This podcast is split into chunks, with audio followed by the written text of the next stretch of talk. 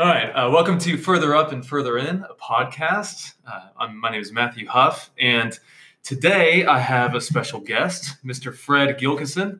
He is the head of the Christian Life Department at Landmark Christian School in Fairburn, Georgia, and one of the godliest men I happen to know in my life, and just a great friend and mentor to me. And more specifically, a fellow Narnian in many ways. Breathe that air. That's right. Um, and so, what I wanted to do is just pause right in the middle of The Lion, the Witch, and the Wardrobe and have a moment just as a sort of intermission to be able to just talk with uh, one of my best friends, one of my one of my closest mentors and, and heroes and guides, and just get his wisdom and his experiences with these great stories um, with Lewis, but also as an educator, um, just to pick his brain on why Narnia ought to be read and taught, why, as parents and as teachers, we ought to um, bring Lewis back um, and just guide our children and guide our students toward beauty and wonder and courage and some of these things that are kind of archaic and not popular terms anymore. Um, and right before we went on air, I shared a quote with Fred. Um, this is from one of Lewis's essays on on writing for children. And Lewis says, Since it is so likely that they will meet cruel enemies, let them at least have heard of brave knights and heroic courage. So, Fred, I just want to ask you heroic courage, brave knights, why are these things so necessary in 2019 for our, our students, for our children, for the next generation? Well, uh, first, well, number one, thanks for having me here. Yeah, this is great.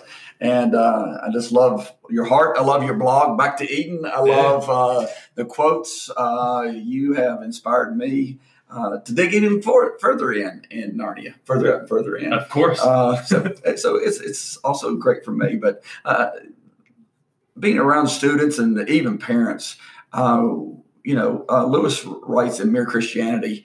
one of the things that is so dear to Christianity is hope and the hope is the things that are to come the things that are really true the things that are really real. And and for a man or a woman to um, really make a mark on earth is having the hope of a future having a hope of that what christ said is true having that hope. And then a man that shoots for that makes the impact on earth. And a man that stays on earth makes an impact on neither. Right. And right. uh, and so we need to be reminded, you know, right. that these things are true. And the stories of Narnia just gives us another clear uh, picture um, and, and a way to articulate these things. You know, what what do you say? If there's a book that you can be read at 10 and reread at 40, and and you get more understanding in at 40 than you do at 10 is an incredible book and that's what i think the narnia series is right. all about. We so here at landmark so one of the beauties of of having fred here is that we get to teach at the same school.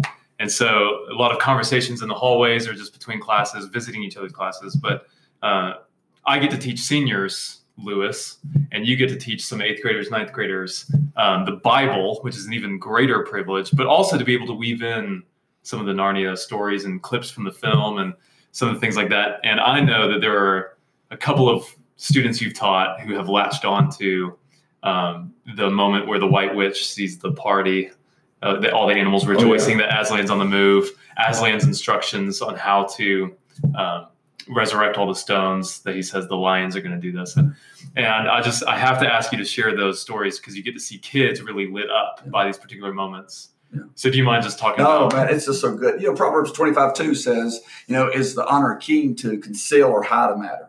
And it's the glory or honor of kings to say, it's the honor of God to conceal it. So, you know, some things are concealed. Yeah. We, we, just can't see them unless we begin to seek them. And then all of a sudden, Narnia stories brings them to light, and all of a sudden it begins to click, and then they begin to seek even more. So I just love that. And uh, with uh, with my two classes I had this uh, last semester, uh, it's neat that we go through the same thing, but each one of them latched on two different things. Uh, the first one was uh, when Aslan came back from uh, Aslan came back from uh, uh, the dead, was resurrected from the stone tablets and and uh, stone table, and was going ready to go into the battle. And so he was saying, okay, all you slow ones, get on the back. those who can sniff out the war, get up front so you can sniff out the battle. And and he's talking about us lions uh, as far as we can carry, we can run, and all of a sudden the regular lions yeah. just go. He said, Us lions. Yeah. You know, not only that we're now a part of the battle, but we're like him. He's calling us as if we were him.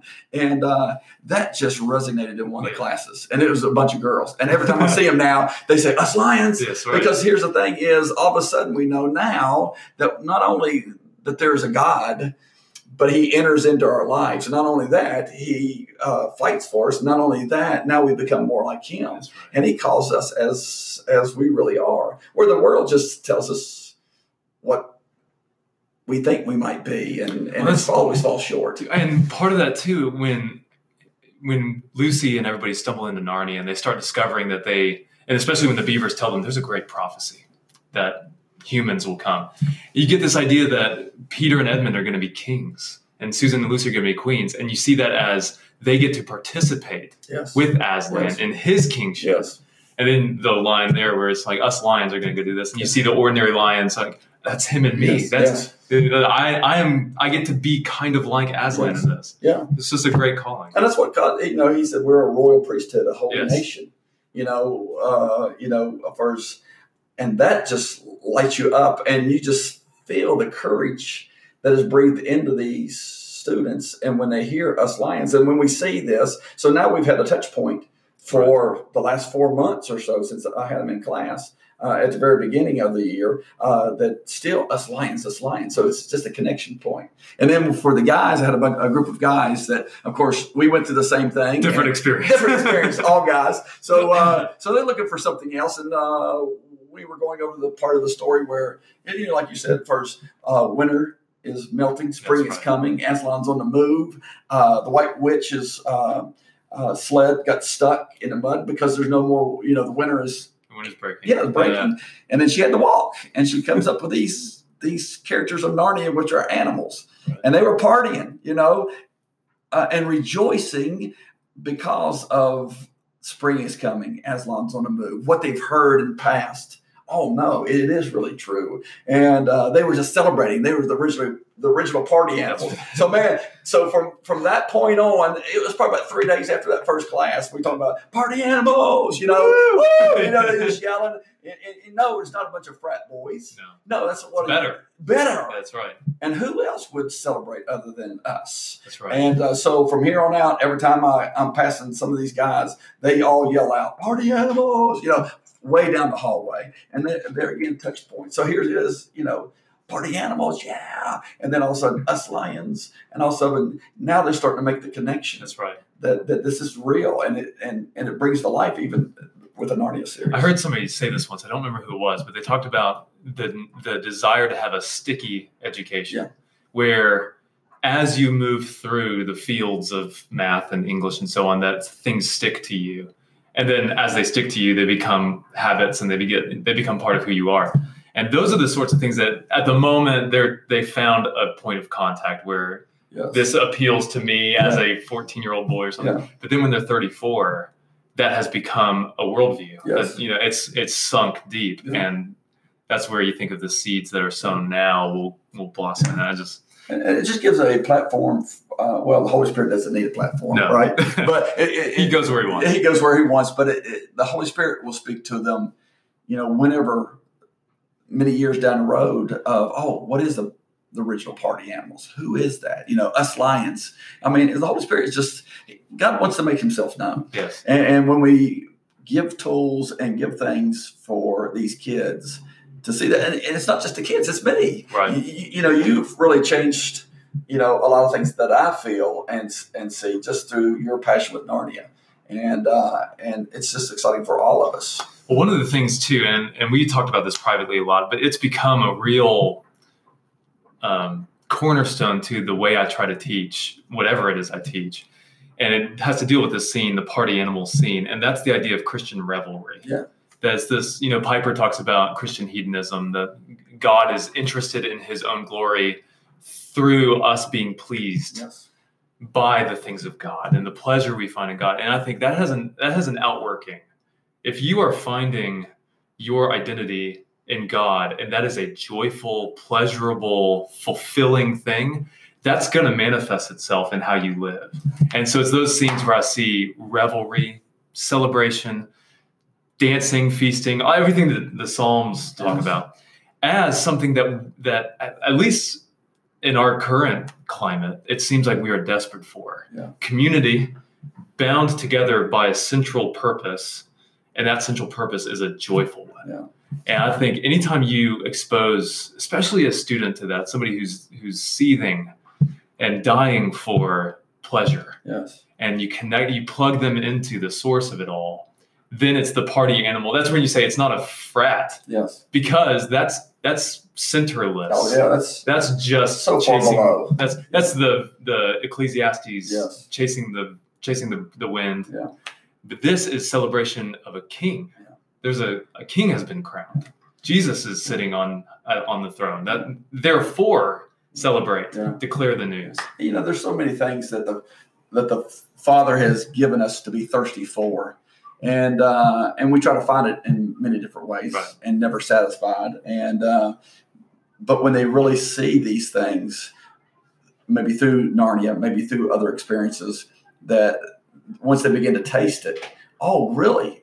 Revelry should be us. Yeah. We should be the most joyous. We're, right. You know, the cosmic killjoy is not God doesn't want you to have joy. It's just the opposite. It's it's the white witch that turned them all into stone and, and, and, and killed them all. Uh, well, for for for a season, right? Right. Uh, um, because she couldn't stand this joyous celebration of what we should be for. So when they begin to have a taste for that, then they just want more. They didn't know they was thirsty for this Right. but now they're, they're realizing that. You know, what, what Lewis said in Mere Christianity again, he said, uh, you know, God gives us desires in our heart to be satisfied. We get hungry, so he gives us food. That's right. Uh, a duck loves to swim, so there's water. Yeah. But there, if there's some things on earth that I cannot get satisfied, what's the We were made, we were made for another world. That's we're right. made for the, another world. and that I think all too often, and that's part of the part of the whole appeal of Narnia. At least it was to me. Is this uh, um, this portrait of a world that I believe I was made for? Uh, it's like that quote we started with, where because you will meet cruel enemies in this world, life is hard. Life is a struggle. Um, bone cancer in two-year-olds, uh, poverty, disease, hurricanes. I mean, it's, life is hard.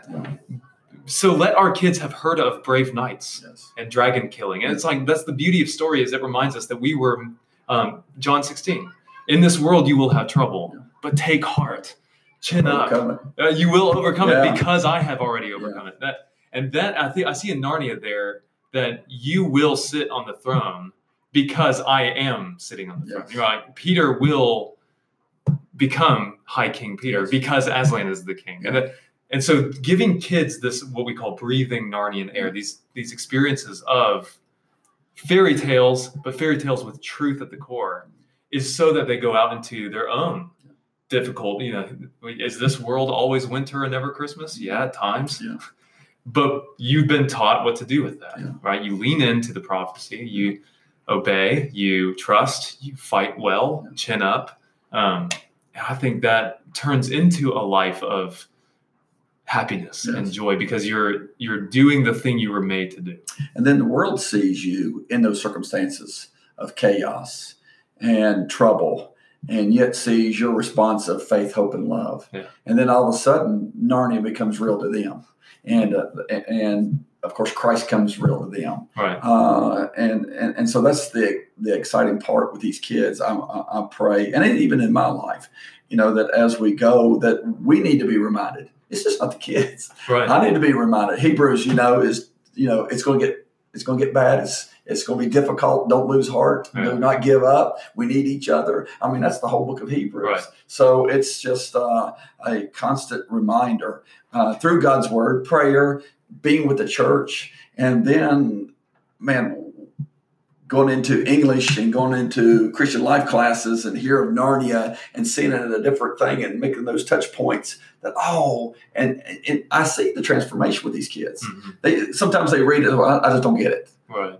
And then we as we begin to talk about these things, then all of a sudden the conversation goes. Right. And then you stop and stop you, you stop a lot uh, of the conversation within yourself and you just listen to them and the Holy Spirit. Oh, it's it's been so good. And you see that beautiful unfolding. yes. because God wants to make Himself known, right. and He will do that. So that proverb that you mentioned, Proverbs 25, Uh, that I don't know if I'd ever if I had ever really registered on that until I heard you talk about it a couple of years ago. I heard you just mention it in passing, and I have since thought a lot about that. That God, the idea that God likes to conceal glory Yeah. so that we can discover it. Yes. That is such a great that in this universe, God has tucked away secret glories. Yes. And because he likes the process of us discover, Yeah. oh, Yeah. oh man, and the and it's not as though we are getting smarter or sm- or we're trying to outpace him. It's just that God is sitting back delighting Yes. in the fact that he is becoming more and more and more known as we are Yes. pressing further in.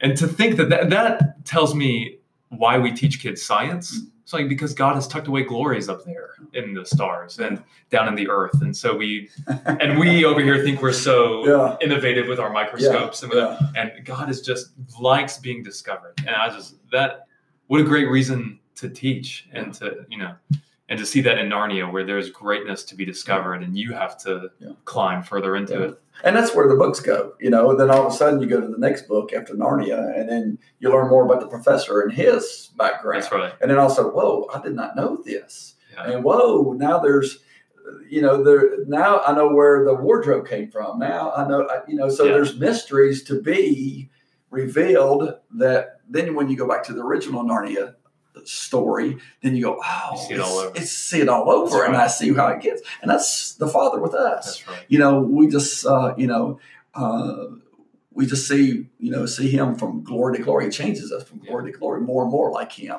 and uh, the mysteries that have been hidden that he is going to reveal to us. Right. Oh wow! If we just seek it out. Well, okay. And part since we're talking about the mystery of God as it is discovered, because God is, I think Paul says in one of his words that he, he wants us to to grasp that which cannot be known. You mm-hmm. know, it's just like this whole Yeah. self defeating. I want you to. God is infinite. God is unknowable. God is incomprehensible. And yet, I want you to know Him. Yeah. It's like how. Yeah. And so, this idea of God as holy, other, completely not like us. You know, because the Greeks, their gods were temperamental and they bickered, and they were like us. They were they're angry. They're, but- yeah. but the Christian God is entirely other. And the word that that we use and that Lewis used is the idea of the numinous. That God is sacred, God is holy, God is um, can, sin cannot be in His presence.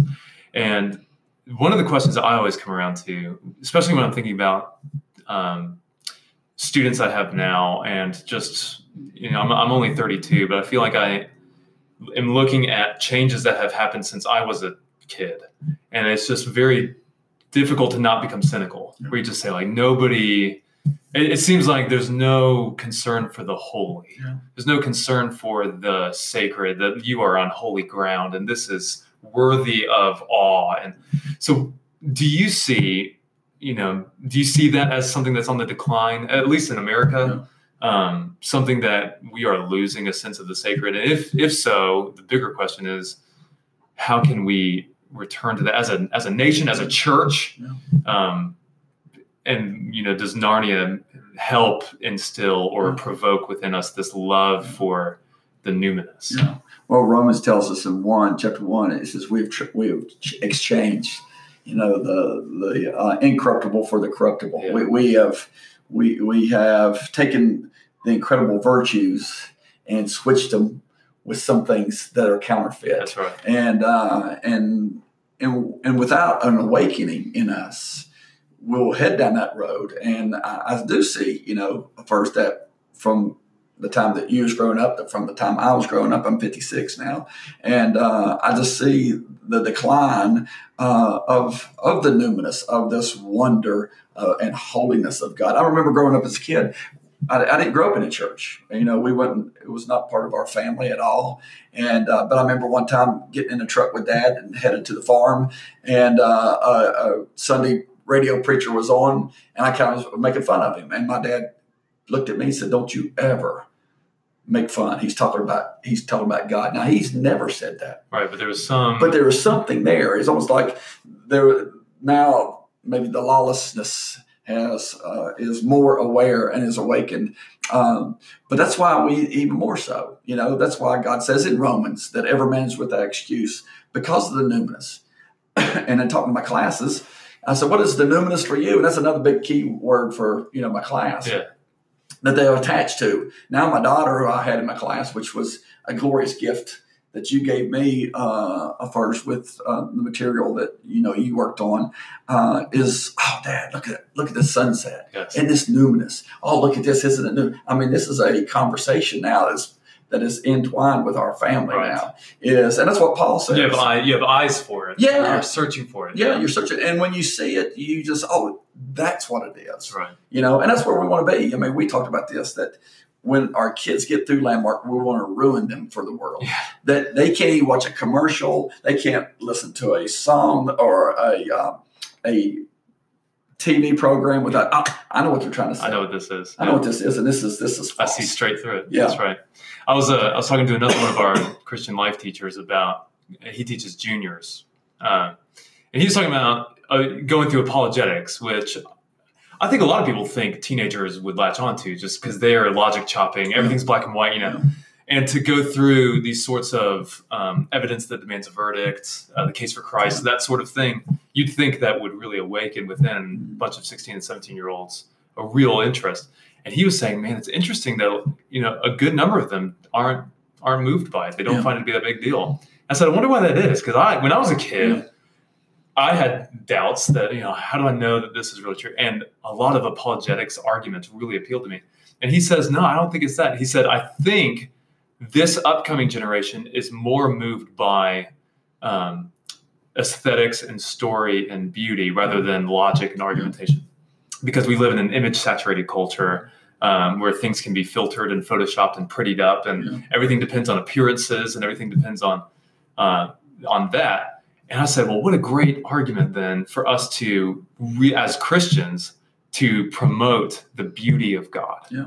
and not just the logic of god there has to be a creator there's a creation but then to start saying consider that desire that you have for meaning and for loveliness and for art and, Yeah. and beautiful experiences and so on. Where do you think that came from?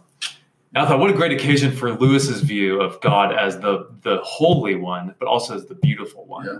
To come and Aslan's name being holy, but also really attractive. Yeah.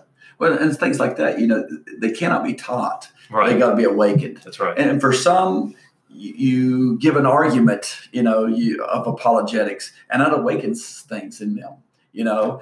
But maybe not everybody. Maybe, like you say, maybe it's the arts, maybe it's the music, maybe it's uh, you know the poems, maybe maybe it's different avenues in which God awakens them. Right. Um, uh, Or even Eric, is it Eric Liddell? When Yeah. I when I run, Yeah. I feel the I feel the pleasure yeah, of I God. favor i- i- i- on me when I run. yeah. You know, It's just so, it's the experience Yes, of God yes. that they're after. Yeah, and then as we're we're overlooking the track now, and I see uh, Erin Figgins, one of our runner down there. You know, she she finds favor Yeah.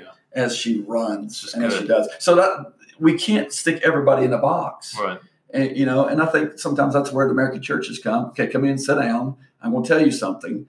Okay, now get up and you can leave now. Right. You know, I mean, it, it's got to be so many other things Right. because God is diverse Right. you know, and uh, it, these things just got to be awakened, and uh, and the Father will find, you know, the touch points for each individual. We just got to be able to walk it all out in all these areas. That's why stories stories are you know especially Narnia, but stories are are great occasions for that because it's a moment for you to Yeah. empathize. You're, it- it's something that appeals to that Yeah. part of you. It's not like reading um, an instruction manual or something that's logically laid out. This is something that the environment of the thing sweeps you in, and so you get to experience uh, heroics and you get to experience villainy and betrayal.